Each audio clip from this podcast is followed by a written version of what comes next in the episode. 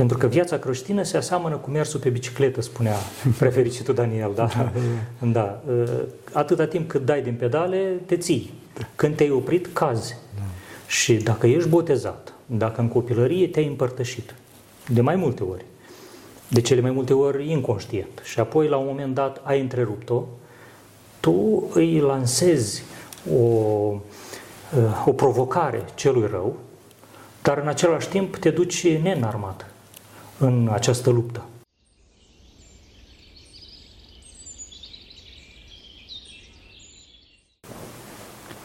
Slavă Tatălui și Fiului Sfântului Duh și acum și purea și vecii vecilor. Amin. Pentru rugăciune Sfinții Părinților noștri, Doamne Hristos, să Fiul Dumnezeu milește pe noi. Amin.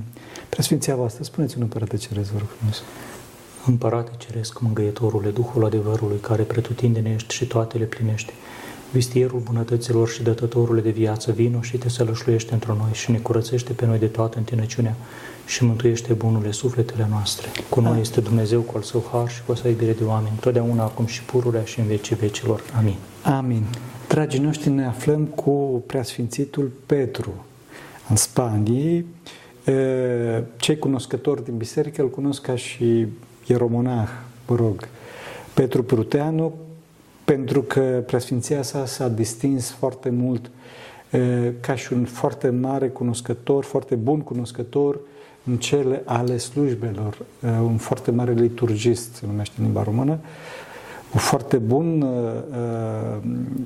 și foarte documentat de la Sfinții Părinți, adică nu după ureche, de pe canoane și sunt foarte bucuros că astăzi sunt cu preasfinția sa aici, pentru că de mult chiar am dorit să facem un, un interviu, un clip pe, pe tema slujbelor. Bineînțeles că o să ne concentrăm pe Sfânta Liturghie, pentru că, din păcate, din păcate, este o mare nevoie de uh, cateheză, că nu găsesc alt cuvânt, de cateheză pentru voi, cei dragi nouă, pentru a înțelege puțin tel ce este Sfânta Liturghie, de ce se face, cum să o trăim, toate aceste lucruri. Pentru că știu că, din păcate, nu aveți uh, nu aveți, cum îi spune, răbdarea să urmăriți introduceri lungi, o să intru direct în subiect și o să-l întreb pe preasfinția sa uh, ce este Sfânta Liturghie? Cum vedeți? Ce putem să spunem oamenilor? Da, ar fi multe modalități de a explica și biblic și dogmatic și mai liturgic, de asemenea mai științific, mai simplu, însă pentru înțelesul general, pentru înțelesul comun, cred că ar trebui să spunem că Sfânta și Dumnezească Liturghie este o actualizare a cinei de taină. Și la această cină de taină vedem că însuși Hristos este în capul mesei, El este Cel ce binecuvintează darurile euharistice și apoi le împărtășește cu ucenicii Lui.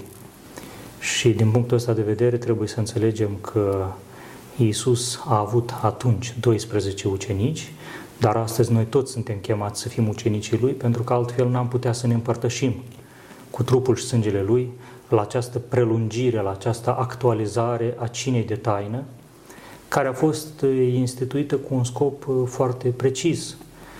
Uh, un om care nu a fost contemporan cu Iisus Hristos și cu ucenicii, nu ar avea cum să ia contact cu Dumnezeirea Lui, să se bucure de roadele jertfei Lui, de tot ceea ce a făcut El pentru mântuirea noastră, decât uh, împărtășindu-se cu trupul și sângele Lui Hristos, care uh, se dă de mâncare credincioșilor, cum cântăm în Hierovicul Sâmbetei Mari, și fără de care noi nu putem să avem uh, contact cu Dumnezeirea. Vedeți, Iisus Hristos este Dumnezeu și om, uh, Dumnezeirea este uh, intangibilă și fără o posibilitate de a fi cuprinsă, descrisă, atinsă, sesizată și așa mai departe, dar întrucât Iisus Hristos este Dumnezeu și om, iată, mâncând trupul și sângele Lui, noi Ă, ne împărtășim și de dumnezeirea Lui, de energiile acestea dumnezeiești care au pătruns întreg trupul, întreaga Lui ființă omenească și din care noi împărtășindu-ne ne facem frați cu El și împreună fii ai Tatălui. Deci, atunci când preotul spune iubiți frați și surori și așa mai departe, trebuie să înțelegem că asta nu este doar o formă așa abstractă de adresare, formă de politețe. Formă de politețe, exact, ci realmente prin împărtășirea cu trupul și sângele lui Hristos, prin venele noastre ale tuturor curge același sânge. Și când doi oameni au același sânge, îi spunem că suntem, sunt frați, frați și au un tată.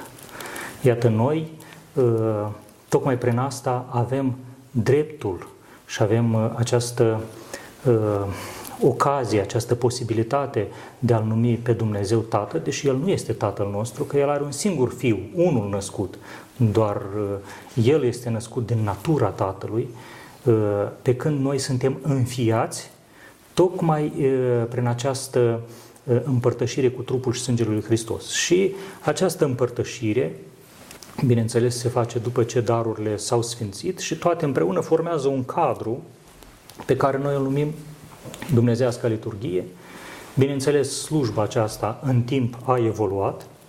Dacă ne uităm chiar în Sfânta Scriptură, în acele patru relatări, trei la sinoptici și una la 1 Corinteni cu privire la cina cea de taină, vedem că era o slujbă destul de simplă, da?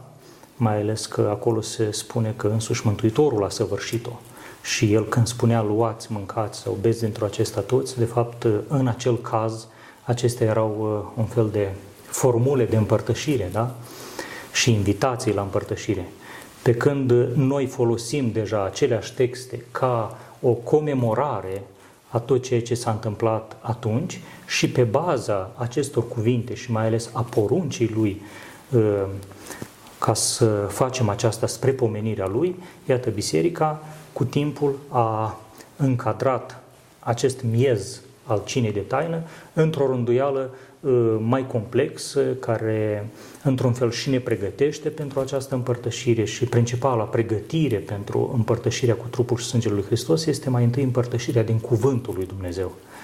De aceea, absolut în toate uh, liturghiile, uh, din răsărit și din apus, vorbim de o perioadă în care fiecare biserică locală putea să, avea, să aibă propria liturghie, da?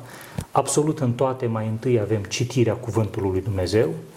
În primele secole se citea și din Vechiul Testament.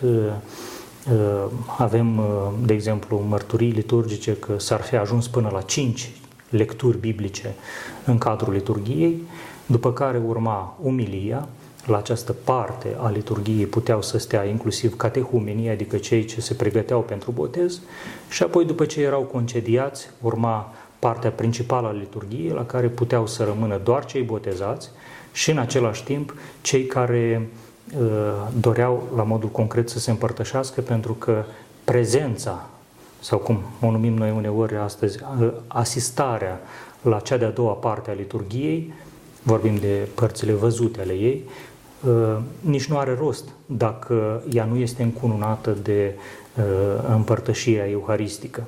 Pentru că darurile nu se sfințesc uh, doar pentru a rămâne sfințite și a le consuma preotul, ci așa cum spune Sfântul Nicolae Cabasila, scopul liturgiei este împărtășirea din darurile care s-au sfințit și mai mult decât atât sfințirea noastră. De aceea liturgia are spre sfârșit un ecfones care cumva concluzionează scopul liturgiei, că Tu ești sfințirea noastră și ție slavă înălțăm. Iată, sfințirea noastră este, propriu zis, scopul și liturgia este cel mai clar, mai real și mai uh, direct mod de a ajunge, de a atinge această sfințire, dar cu siguranță nu singurul. Și rugăciunea și viața noastră de zi cu zi, toate împreună cumva ne duc spre acest apogeu, dar bineînțeles un munte nu poate să aibă doar creastă, ci trebuie să aibă bază, temelie și iată noi uneori ne orientăm spre această creastă, dar nu ținem seama de întreg edificiul care nici măcar nu se limitează numai la slujba din biserică propriu-zisă, ci la întreaga noastră viață, care începe chiar înainte de botez și deja acolo se pregătește terenul și apoi se construiește întreg edificiul prin botez și prin toate celelalte taine și acest apogeu, acest vârf uh, este unirea noastră cu Hristos prin împărtășirea cu trupul și sângele Lui. Deci liturghia este o slujbă cu scop precis, care este împărtășirea credincioșilor. Da, este un scop cât se poate de precis și uh, chiar cuvântul împărtășire, el uh, uh, gramatical, bineînțeles, suportă singularul, dar teologic el nu suportă singularul. Tot timpul vorbim despre o împărtășire la plural și chiar cuvântul liturghie înseamnă o slujbă în comun, da? sau există și și totdeauna, mă iertați, totdeauna liturghia este o slujbă în sobor, în comun. Da, este, este o slujbă care uh, este prezidată de un preot, dar uh, trebuie să înțelegem că în spatele preotului trebuie să fie și credincioșii care răspund cu amin, uh, spun Doamne miluiește, ei înșiși au partea lor de slujire, inclusiv prin aducerea de daruri euharistice și prin slujire, prin cântare, prin prezență, de aceea Uh, încă din trecut s-a stabilit un canon care interzice preotului să slujească liturghie singur. Și asta nu numai pentru că nu ar avea cine să-i dea cădelnița sau cine să spună amin. În înțelesul uh, antic al uh, acestui canon, asta însemna că preotul nu se poate împărtăși singur la liturghie. Da. Deci trebuie să mai fie încă cineva, pentru că doi sau trei adunați în numele meu, uite, acolo sunt, sunt și, și eu. eu. Da, și pe acest principiu eclesiologic uh, fixat chiar de Mântuitorul Hristos, că unde sunt doi sau trei adunați în numele meu, acolo sunt și eu, uh, tocmai uh, aceasta este, să spunem, partea văzută și condiția văzută pentru slujirea și împărtășirea în cadrul liturgiei. Deci, dacă este un copil de 5 ani, copil, se face Sfânta Liturghie. Dacă nu există așa ceva, nu se face. Da, de exemplu, sunt situații când eu aș vrea să slujesc uh, liturghia și uh, e o zi de muncă, este o oră uh, mai puțin potrivită pentru oamenii din lume ca să poată să vină măcar unul sau doi și atunci fie mă împărtășesc cu Sfintele Taine Uscate, că tocmai de asta există și rânduiala împărtășirii extra-liturgice, în afara liturgiei și dacă vreau cu tot din adinsul să slujesc, să aduc această jertfă euharistică, atunci mai găsesc pe cineva ca să, să fim măcar doi care să ne împărtășim. Da. Slavă Lui Dumnezeu ce Cum? Deci, deci lucrurile sunt foarte grave pentru că astăzi oamenii se împărtășesc foarte rar, oamenii nu se împărtășesc. Cum s-a ajuns aici și ce se poate face să-i facem pe oameni să se împărtășească? Spre binele lor, evident. Ar fi mai multe cauze și subiective și obiective. Uh, aș începe cu cele mai uh, clare pentru noi și anume faptul că noi înșine am inventat tot felul de reguli și sperietori, canoane, pravele, care nu erau inițial în tradiția bisericii uh, și de multe ori le-am inventat și le-am promovat tocmai pentru a ne scuza și a arăta că uite cât de înaltă este treaba asta și cât de departe suntem noi. Bineînțeles, împărtășirea euharistică este cel mai mare dar pe care, pe care îl poate primi omul și întâlnim deja în Sfânta Scriptură indicația de a ne cerceta pe noi înșine. Și vedem că aici nu se pune accentul pe cercetarea în fața unui duhovnic, a unui preot, ci în primul rând pe propria conștiință. Pentru că dacă nu există această cercetare de sine, omul nici nu mai ajunge să-și pună problema dacă trebuie sau nu să meargă la spovedanie. Uh, și aici, bineînțeles, ar fi multe de spus. Deci, în primul rând, trebuie să înțelegem că nu există dublu standarde. Pentru preoți și pentru mireni laici, da? Uh, Ceea ce se poate preotului, se poate și mireanului, ceea ce nu se poate preotului, nu se poate nici laicului. Preotul nu are mai multe drepturi, are doar mai multe obligații. Și din punctul ăsta de vedere, dacă un preot uh, postește miercurea, vinerea își face rugăciunile de dimineață, de seară, în timpul săptămânii, citește din Sfânta Scriptură, este împăcat cu toată lumea și chiar nici nu reușește să se spovedească în fiecare săptămână, ci poate o dată pe lună, o dată la câteva săptămâni, da? Și cu toate acestea, el slujește Sfânta Liturghie, deși el nu greșește numai ca om, ci poate greși și ca preot. Da. Și el cu atât mai mult ar avea nevoie de spovedanie. Uh, cu toate acestea, preotul slujește liturgia săptămânal, uh, chiar și mai des, se împărtășește de fiecare dată și invocăm aici canonul 8 apostolic, care spune că preotul nu poate să slujească liturgia sau să coslujească cu cineva fără să se împărtășească. Dar uităm de canonul 9 apostolic, care spune exact același lucru și despre laici că ei nu pot să participe la, la liturghie fără să se împărtășească. Și apoi lucrul acesta este repetat și de alte canoane. Uh, noi am inventat și propunem deseori oamenilor diferite surogate și oamenii vedem că simt nevoie de sfințenie și de multe ori, mai ales în spațiul românesc, că n-am observat asta nici la greci, nici la ruși, uh, oamenii simt nevoie măcar de veșmântul preotului să se atingă da. sau să le pună potirul pe cap sau mai știu eu ce altceva. Dar toate astea, până la urmă, sunt surogate și sunt uh, niște forme de a îi amăgi pe oameni că au luat contact cu Sfințenia și, într-adevăr, au luat contact cu Sfințenia, deși de cele mai multe ori uh, li se pune pe cap potirul încă nesfințit, mm. cu vin da, da, da. binecuvântat la proscomidie, dar care încă nu este sângele lui Hristos. Și cu toate acestea, ei cad într-un fel de extaz, dau ochii pe spate și uh, cred că scopul pentru care ei au venit la biserică a și fost realizat, chiar dacă după aia constată că bateri- bateriile nu-i țin. Nu-i țin și în viața lor nu se produce acea schimbare. Pentru că e ca și cum te-ai uita de departe la Hristos, dar uh, uh tot timpul nu îndrăznești să, să faci pasul decisiv. Ca și cum mai stai la masă, dar n-ai mâncat da, nimic. nu mănânci nimic, mai ales că uh, ce fel de masă este asta? Nu este o masă oarecare, este nunta fiului de împărat. Vă dați seama, uh, tu care ești un prăpădit de la răspântii, de la răscruce, de pe sub garduri, cum spune Evanghelia, da?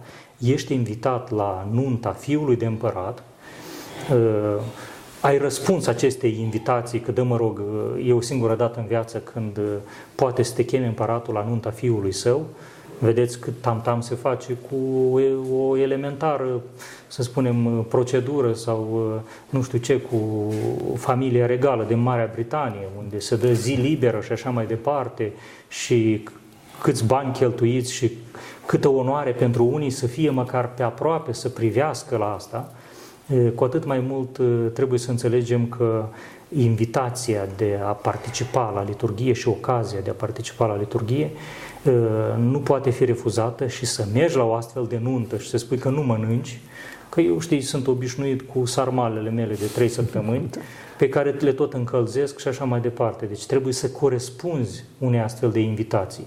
Nu degeaba Evanghelia face aceste comparații, ca să înțelegem că nu pentru vrednicia noastră, ni se dă asta, ci din bunăvoința, din bunătatea acelui împărat eh, care ne cheamă la nunta fiului său. Și încă un lucru foarte important. Niciodată în pildele astea nu se vorbește despre mireasă, se vorbește doar despre mire. Pentru că mireasa suntem chiar noi. Slavă da. Nu pur și simplu ne cheamă ca pe niște invitați care să ocupăm niște locuri rămase libere. Ne cheamă să ne facă mireasă, a Fiului de Împărat, mireasa lui Hristos. Și în măsura în care uh, ne ridicăm la această înălțime și participăm la acest ritual, să zicem așa, între ghilimele, uh, atunci noi devenim mireasa lui Hristos. Și El pentru mireasa asta și-a vărsat sângele ca să o lase uh, întreagă, fără prihană, fără pată sau zbârcitură, cum citim în Efeseni, pentru că Dumnezeu își dă prea bine seama pe cine a chemat la nuntă a chemat pe cineva de la răspântii, de drumuri, da? cu pete, cu zbârcituri, cu... dar uh, o face mireasă curată, mireasă vrednică de, de uh, acest uh, mire. Și din acest punct de vedere, bineînțeles, noi toți înțelegem că suntem uh, nevrednici, chiar suntem chemați să mărturisim asta, că suntem primii dintre păcătoși, dar culmea e că dacă ai această conștiință, atunci biserica îți permite să te apropii de potir. Dacă tu nu ai conștiința că ești nevrednic, atunci mai stai, mai cercetează de pe tine până vei înțelege că ești nevrednic și străpungându-ți inima, cerând iertare de la Dumnezeu, dorind ca sângele Lui să-ți spele încă o dată păcatele și Hristos să-și îmbrățișeze iarăși această mireasă care tot îl trădează, dar pe care el o iubește și o reprimește în casa lui, iată, atunci el ne dă cu toată dragostea trupul și sângele lui, care nu este o medalie care să dă celui ce s-a purtat bine, este o hrană de drum, este un medicament. Încă Irineu de Leon și alți părinți numeau împărtășania farmacotis satanasias, deci leacul nemuririi. Este un leac care ne vaccinează împotriva morții. Da. Și noi agonisim în noi Harul lui Dumnezeu și viața veșnică, viața lui Hristos și ca și orice mâncare, asta nu o mănânci odată și după aia ai uitat, ci e o hrană continuă. Nu degeaba în Ioan 6 da, se face legătura între mana din pustie și uh, împărtășirea cu trupul și sângele lui Hristos, pentru că și evreii nu puteau să strângă mană ca rezervă pentru zilele următoare, decât în sabat. Da? Înainte de sabat, pentru, pentru că două zile și numai pe, pentru două și zile. Și numai pentru două zile, exact. Uh, pentru că uh, aceasta este o mâncare pe care trebuie să o mâncăm uh, într-un mod sănătos, tocmai ca ea să ne dea viață, nu doar să întrețină un trup așa muribund și după aia să-i mai facă și rău. Nu e cazul cu Sfânta Împărtășanie, dar simbolul acesta al mâncării continui este foarte important. Pentru că, știți, în limba greacă verbele pot însemna și uh, o, un prezent continuu, continuu, da, și un prezent imediat, da? Iată, aici se folosește acest prezent continuu, continuu, prin care noi suntem chemați să mâncăm în permanență, pentru că uh, altfel murim. Și când zicem că nu numai cu pâine trăiește omul, ci și cuvântul lui Dumnezeu, iată ă, să nu uităm că acest cuvânt al lui Dumnezeu s-a făcut și trup. Da. S-a întrupat și ni se dă ca trup și sânge spre mâncare.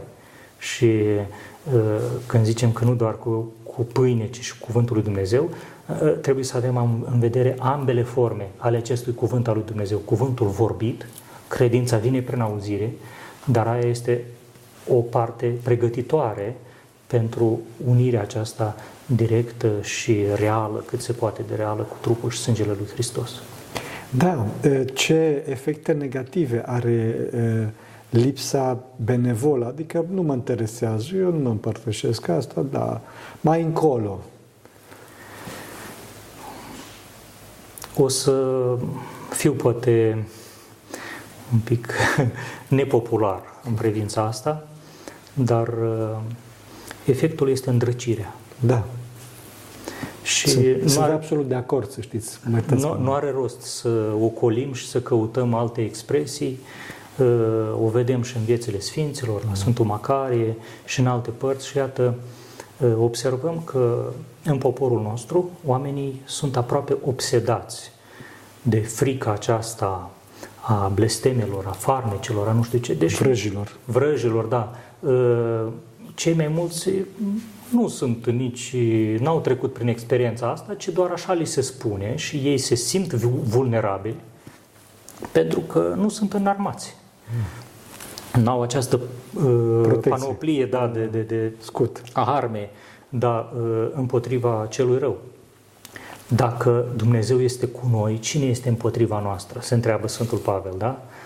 Uh, noi ar trebui să înțelegem că împărtășirea ă, este și un mod de a viețui ca și creștin, pentru că viața creștină se aseamănă cu mersul pe bicicletă, spunea prefericitul Daniel. Da? da? da. Ă, atâta timp cât dai din pedale, te ții. Când te-ai oprit, cazi. Da.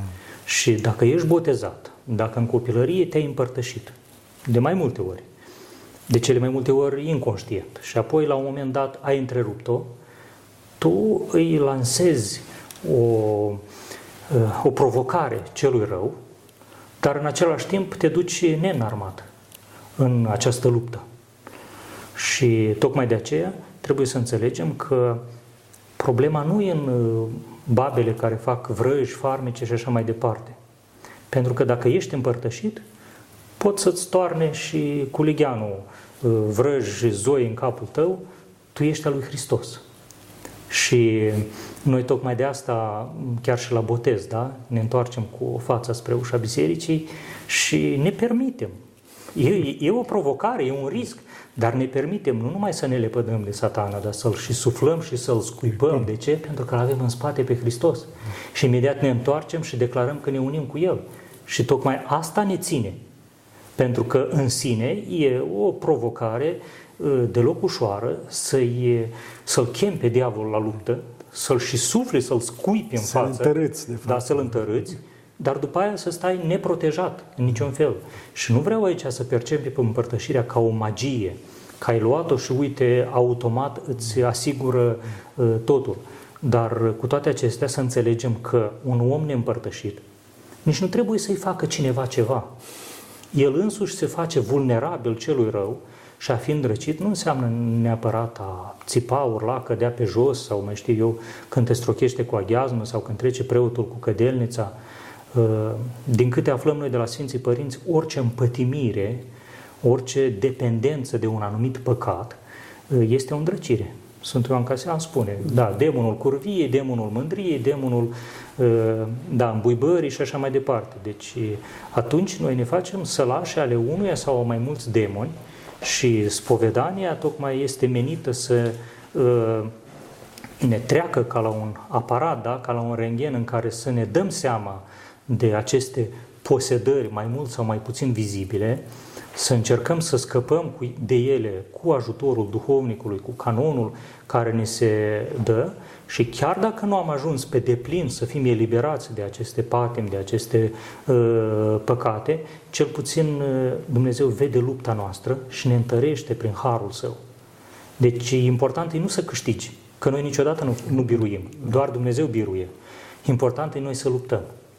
Noi să luptăm și trebuie să luptăm după regulile jocului, cum spune Sfântul Pavel, și iată aceste regulile jocului sunt tradiția bisericii.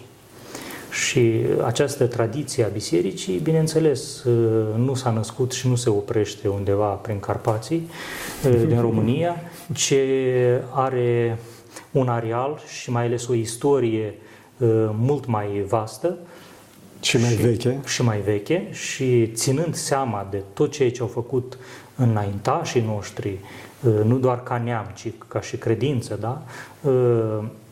să ajungem nu doar să-l cităm pe Sfântul Ioan Gură de Aur, care este astăzi pomenit, da, după calendarul nou, să-i pupăm icoana și așa mai departe, ci să-i urmăm și viața. Și iată, el spunea în comentariul său la Efeseni că cei care vin la liturghie și nu au de gând să se împărtășească, se aseamănă catehumilor și ar trebui să iasă odată cu ei. Mm. Pentru că tot ceea ce se spune mai departe la liturghie ă, îi vizează doar pe cei care urmează să se împărtășească. Mm.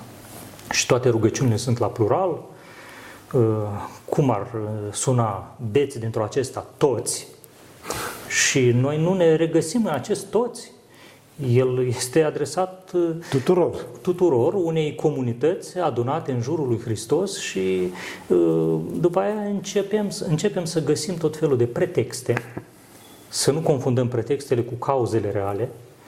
Este adevărat că Biserica deja de prin secolul V a permis unora să asiste la liturghie chiar și dacă nu se împărtășesc, dar uh, aceasta era văzută ca o excepție Economie. Ca o economie și, apropo, mult timp, omul care făcea lucrul acesta trebuia să spună în fața întregii comunități motivul pentru care nu s-a împărtășit. Pentru că asta era văzut ca o sminteală da. și ca o nedorință de a fi în comuniune cu ceilalți. Și vă dați seama ce ar fi astăzi, ar, ar dura mai mult mărturisirea asta publică a oamenilor care nici măcar nu vor vedea motivele, ci vor invoca pretexte, decât liturgia propriu-zisă. Deseori mai vine câte o mămică cu copilul la împărtășit și o întreb, dumneavoastră de asemenea vă împărtășiți? Nu. De ce? Păi, hai spune, spune. Uh, nu știu, să mă gândesc. De ce să te gândești? De ce să te gândești? Păi știți, nu m-am spovedit. De ce? Păi am încălcat vineri postul. De ce?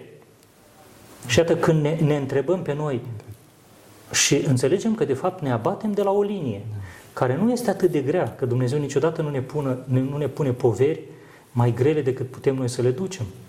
Doar că cădem într-o, într-o laxitate de, de asta și ne mulțumim cu ceea ce de fapt nu înseamnă esențialul în biserică. Chiar și datul pomelnicului și luarea de anaforă, de aghiazmă și toate astea, toate gravitau în jurul împărtășirii euharistice și în trecut pomenirile se făceau uh, uh, spre sfârșitul liturgiei, iată când auzim noi în liturgie, întâi pomenește Doamne pe înalt preasfințitul, da, și este pomenit ierarhul locului.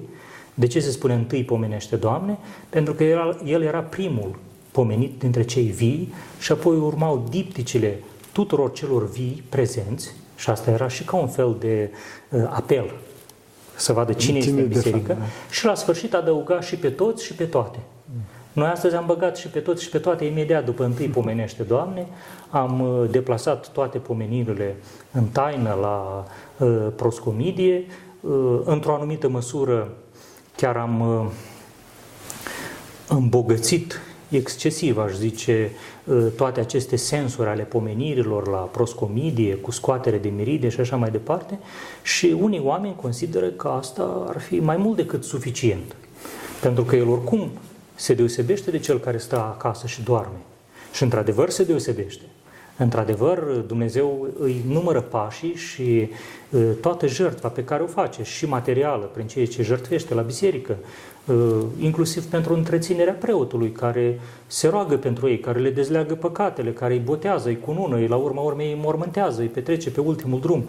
Acest preot trebuie și el susținut, întreținut, da, cu un ajutor îți dă Sfânta Împărtășanie. Până la urmă nu pupi mâna, nu știu, cărui bărbat din sat sau din parohie, ci săruți mâna care îți dă trupul și sângele lui Hristos.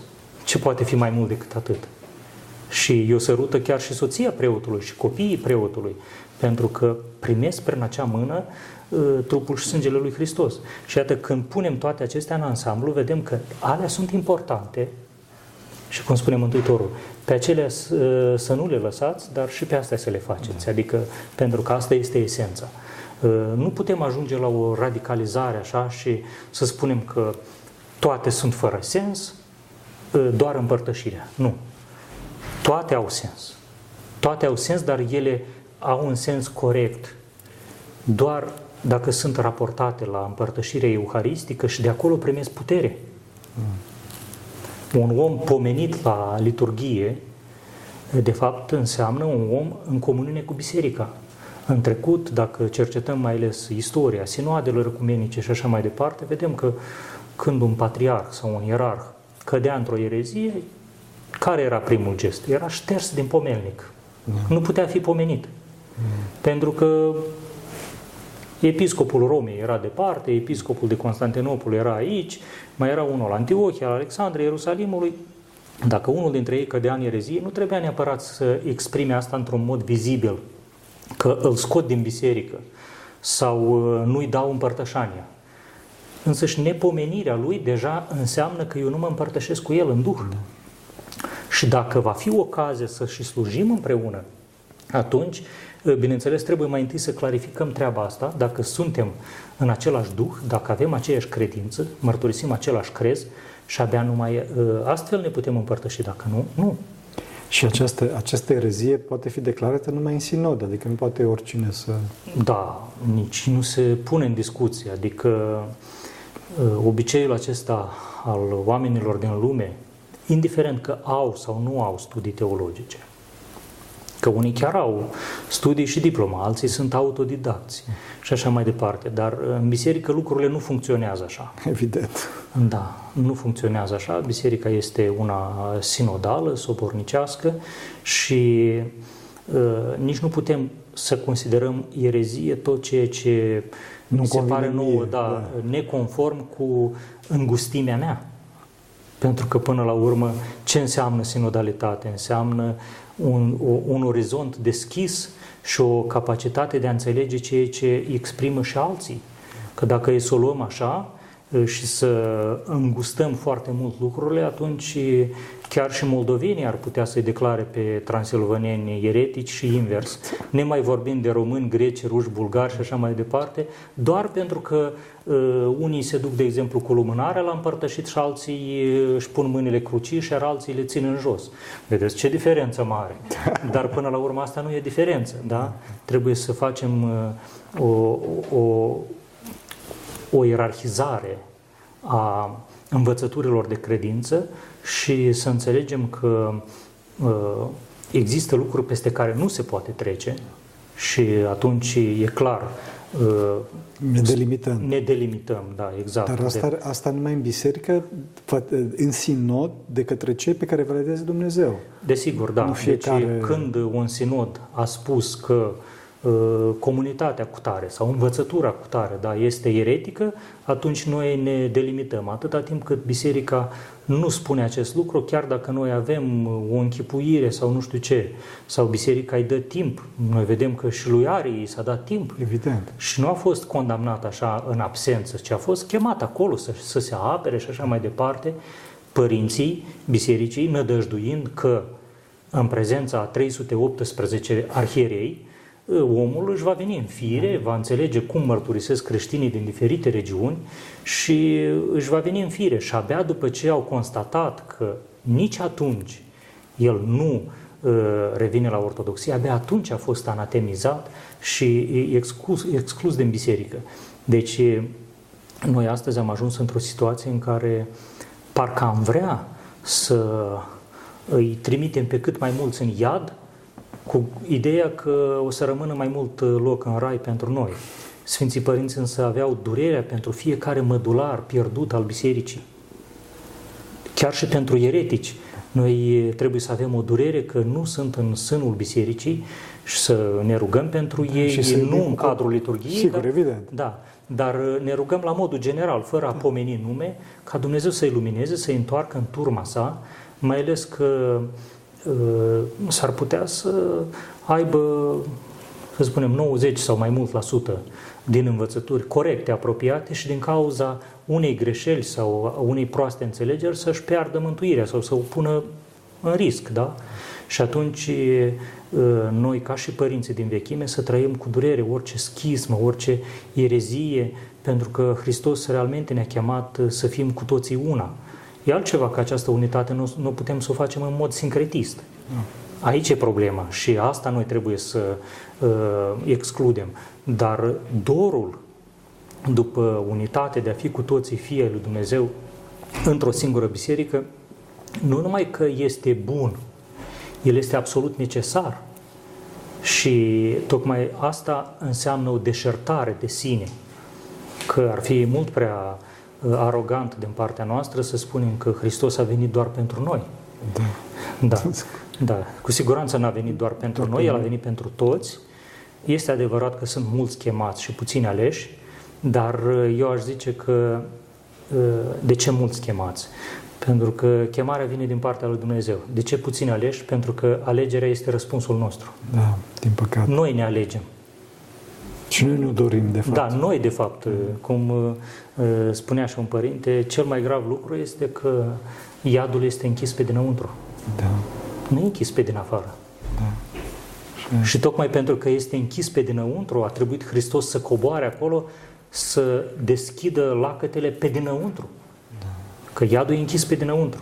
Și atâta timp cât și noi ne închidem pe dinăuntru, în orice găoace, care poate părea formal conform cu învățătura ortodoxă, dar care nu este în duh ortodox, uh, ea devine ca un iad.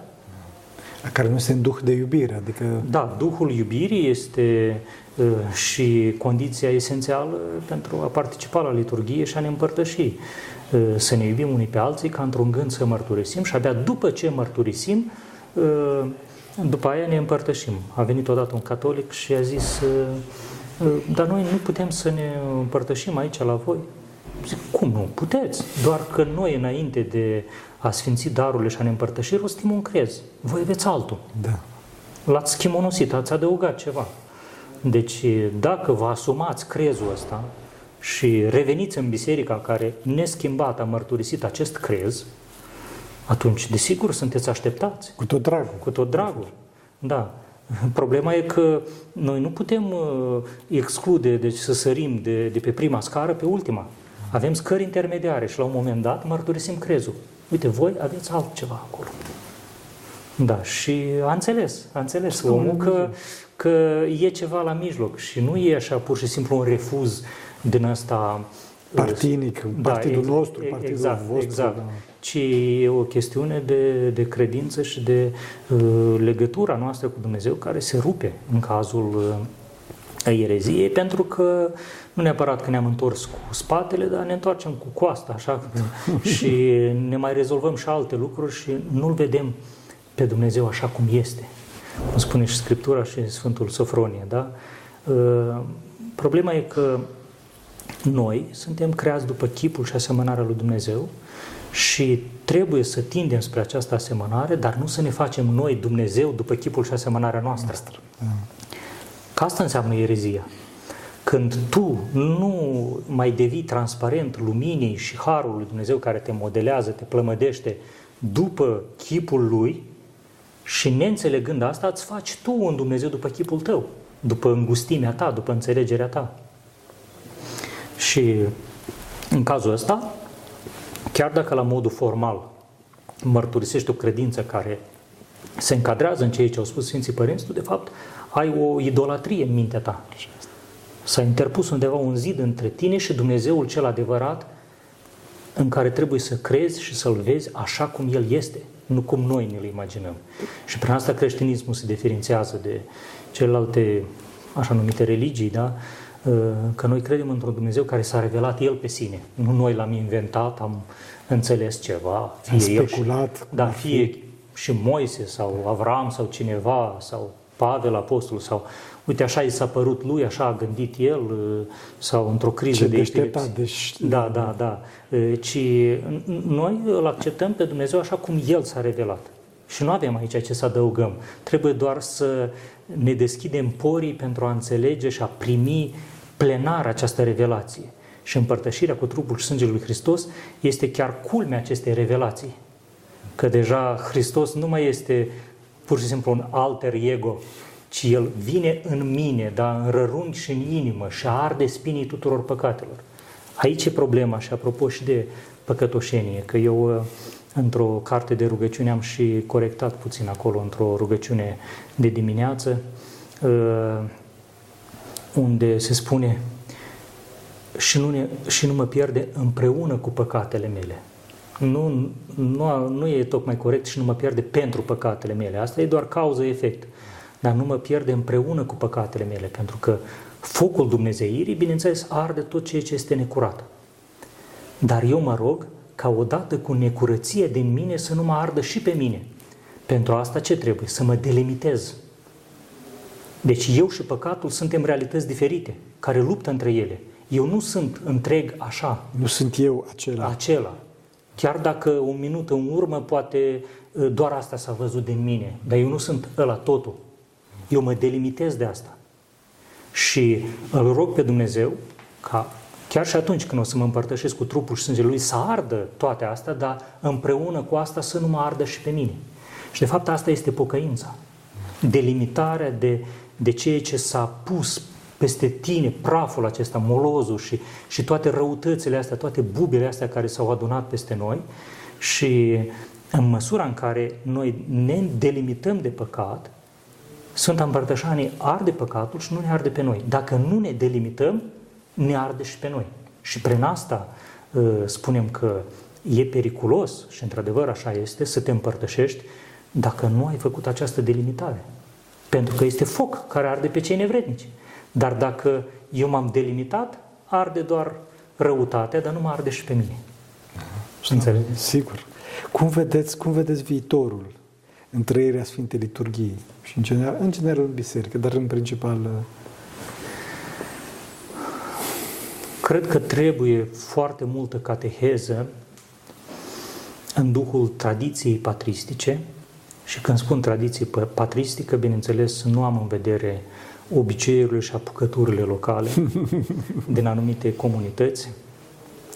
Tradiția trebuie cunoscută, în primul rând, pentru a afla criteriile și a putea diferenția esențialul de secundar.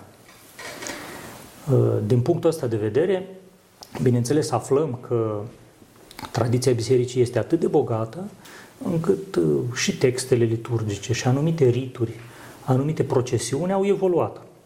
Nu sunt exact așa cum au fost în secolul IV sau chiar și în secolul IX. Da, ele au evoluat și asta nu înseamnă că noi suntem în afara tradiției sau uh, contrazicem tradiția.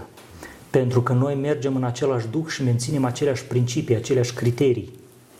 De aceea este foarte important să uh, cunoaștem aceste criterii, că dacă nu, ajungem să excludem cuvântul lui Dumnezeu din, din slujbe, de exemplu în foarte multe parohii, nu se mai citește nici măcar un psalm întreg. Da? Ne mai vorbim de două catisme. Uh, din uh, Poleleu, care și ăla e din doi psalmi, da?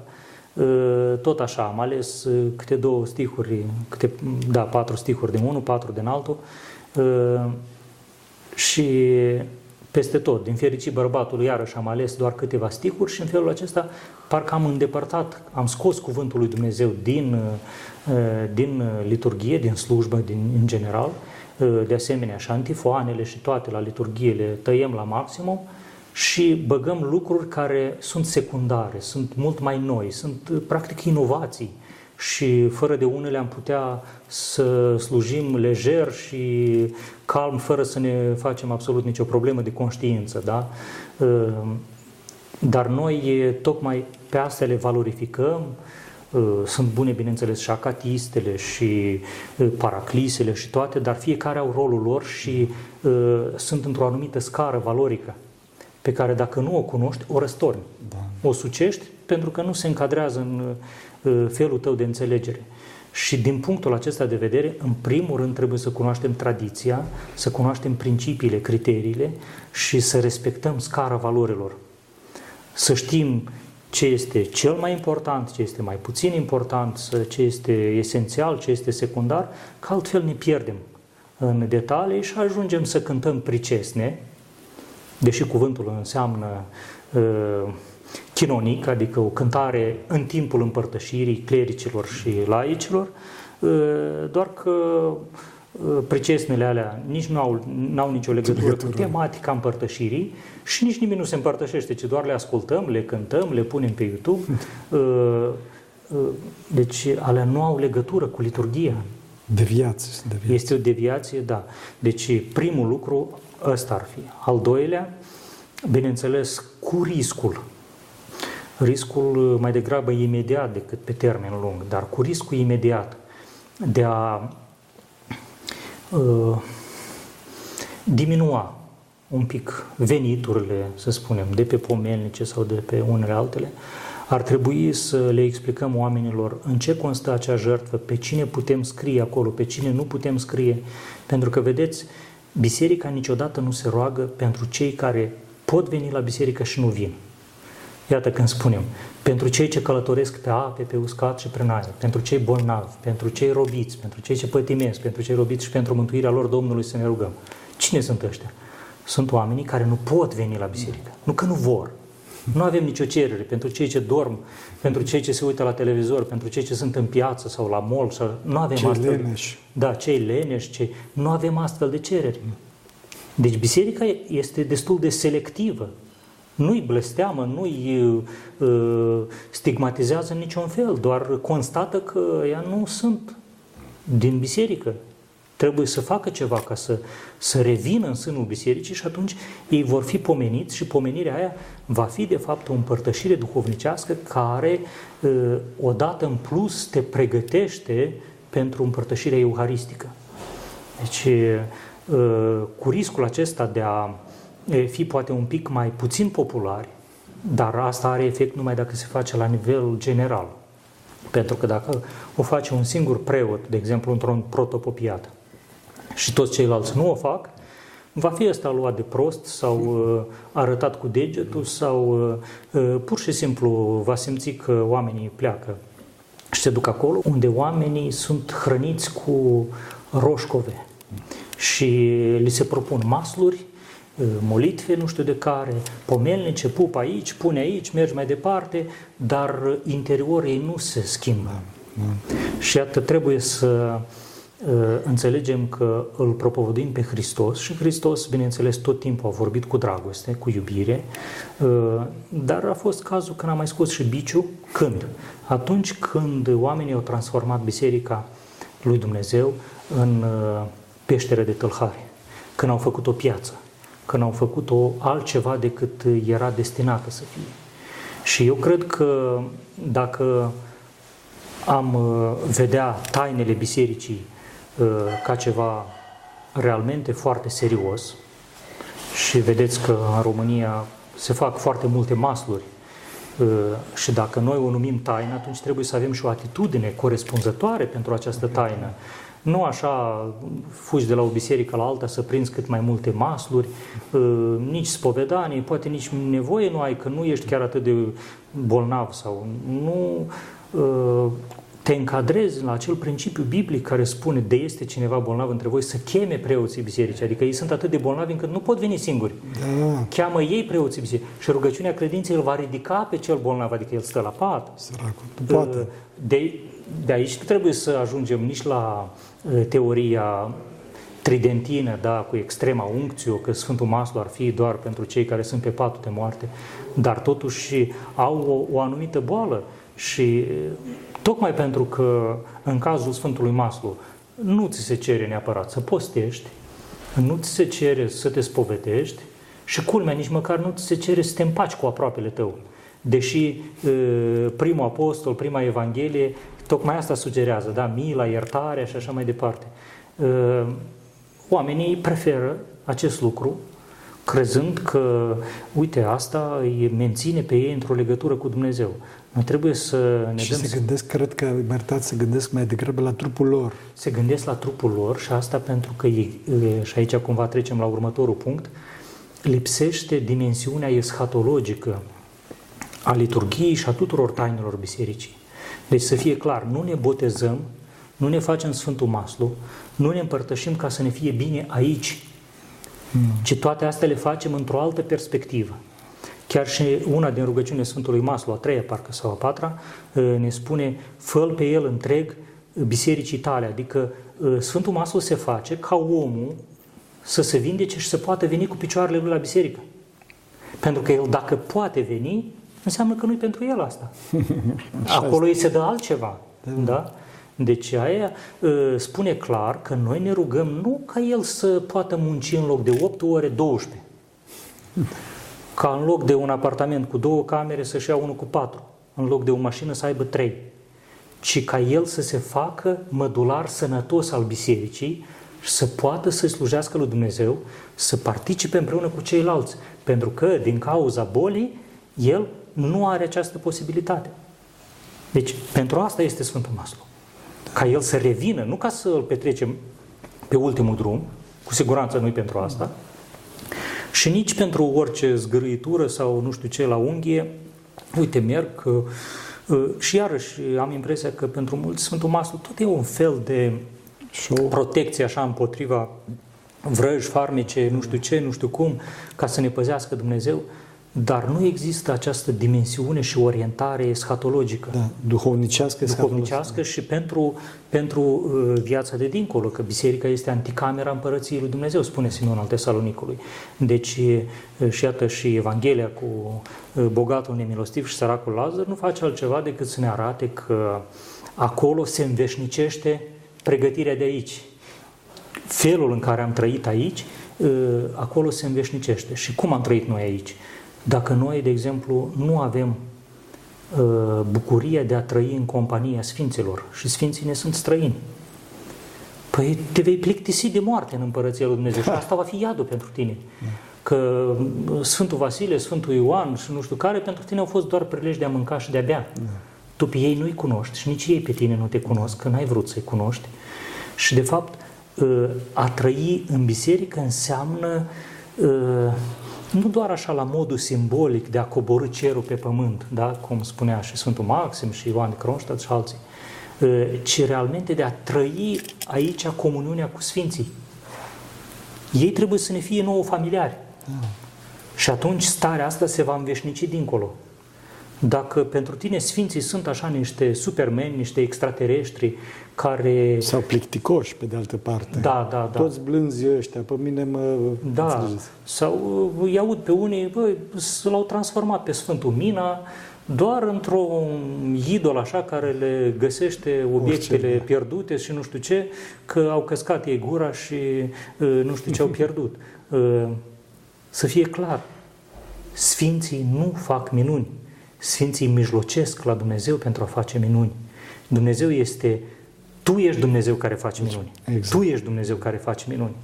Și Sfinții ne vin nouă în ajutor, se pun alături de noi în fața lui Dumnezeu și ca și cum ar spune, Doamne, primește, îl știu, e de-a nostru, e băiat bun, mai da. greșește, mai nu știu ce, dar hai, el și pe el, că e din neamul nostru sau eu mai știu eu, uite, mi-a citit viața și a povestit și altora și așa mai departe.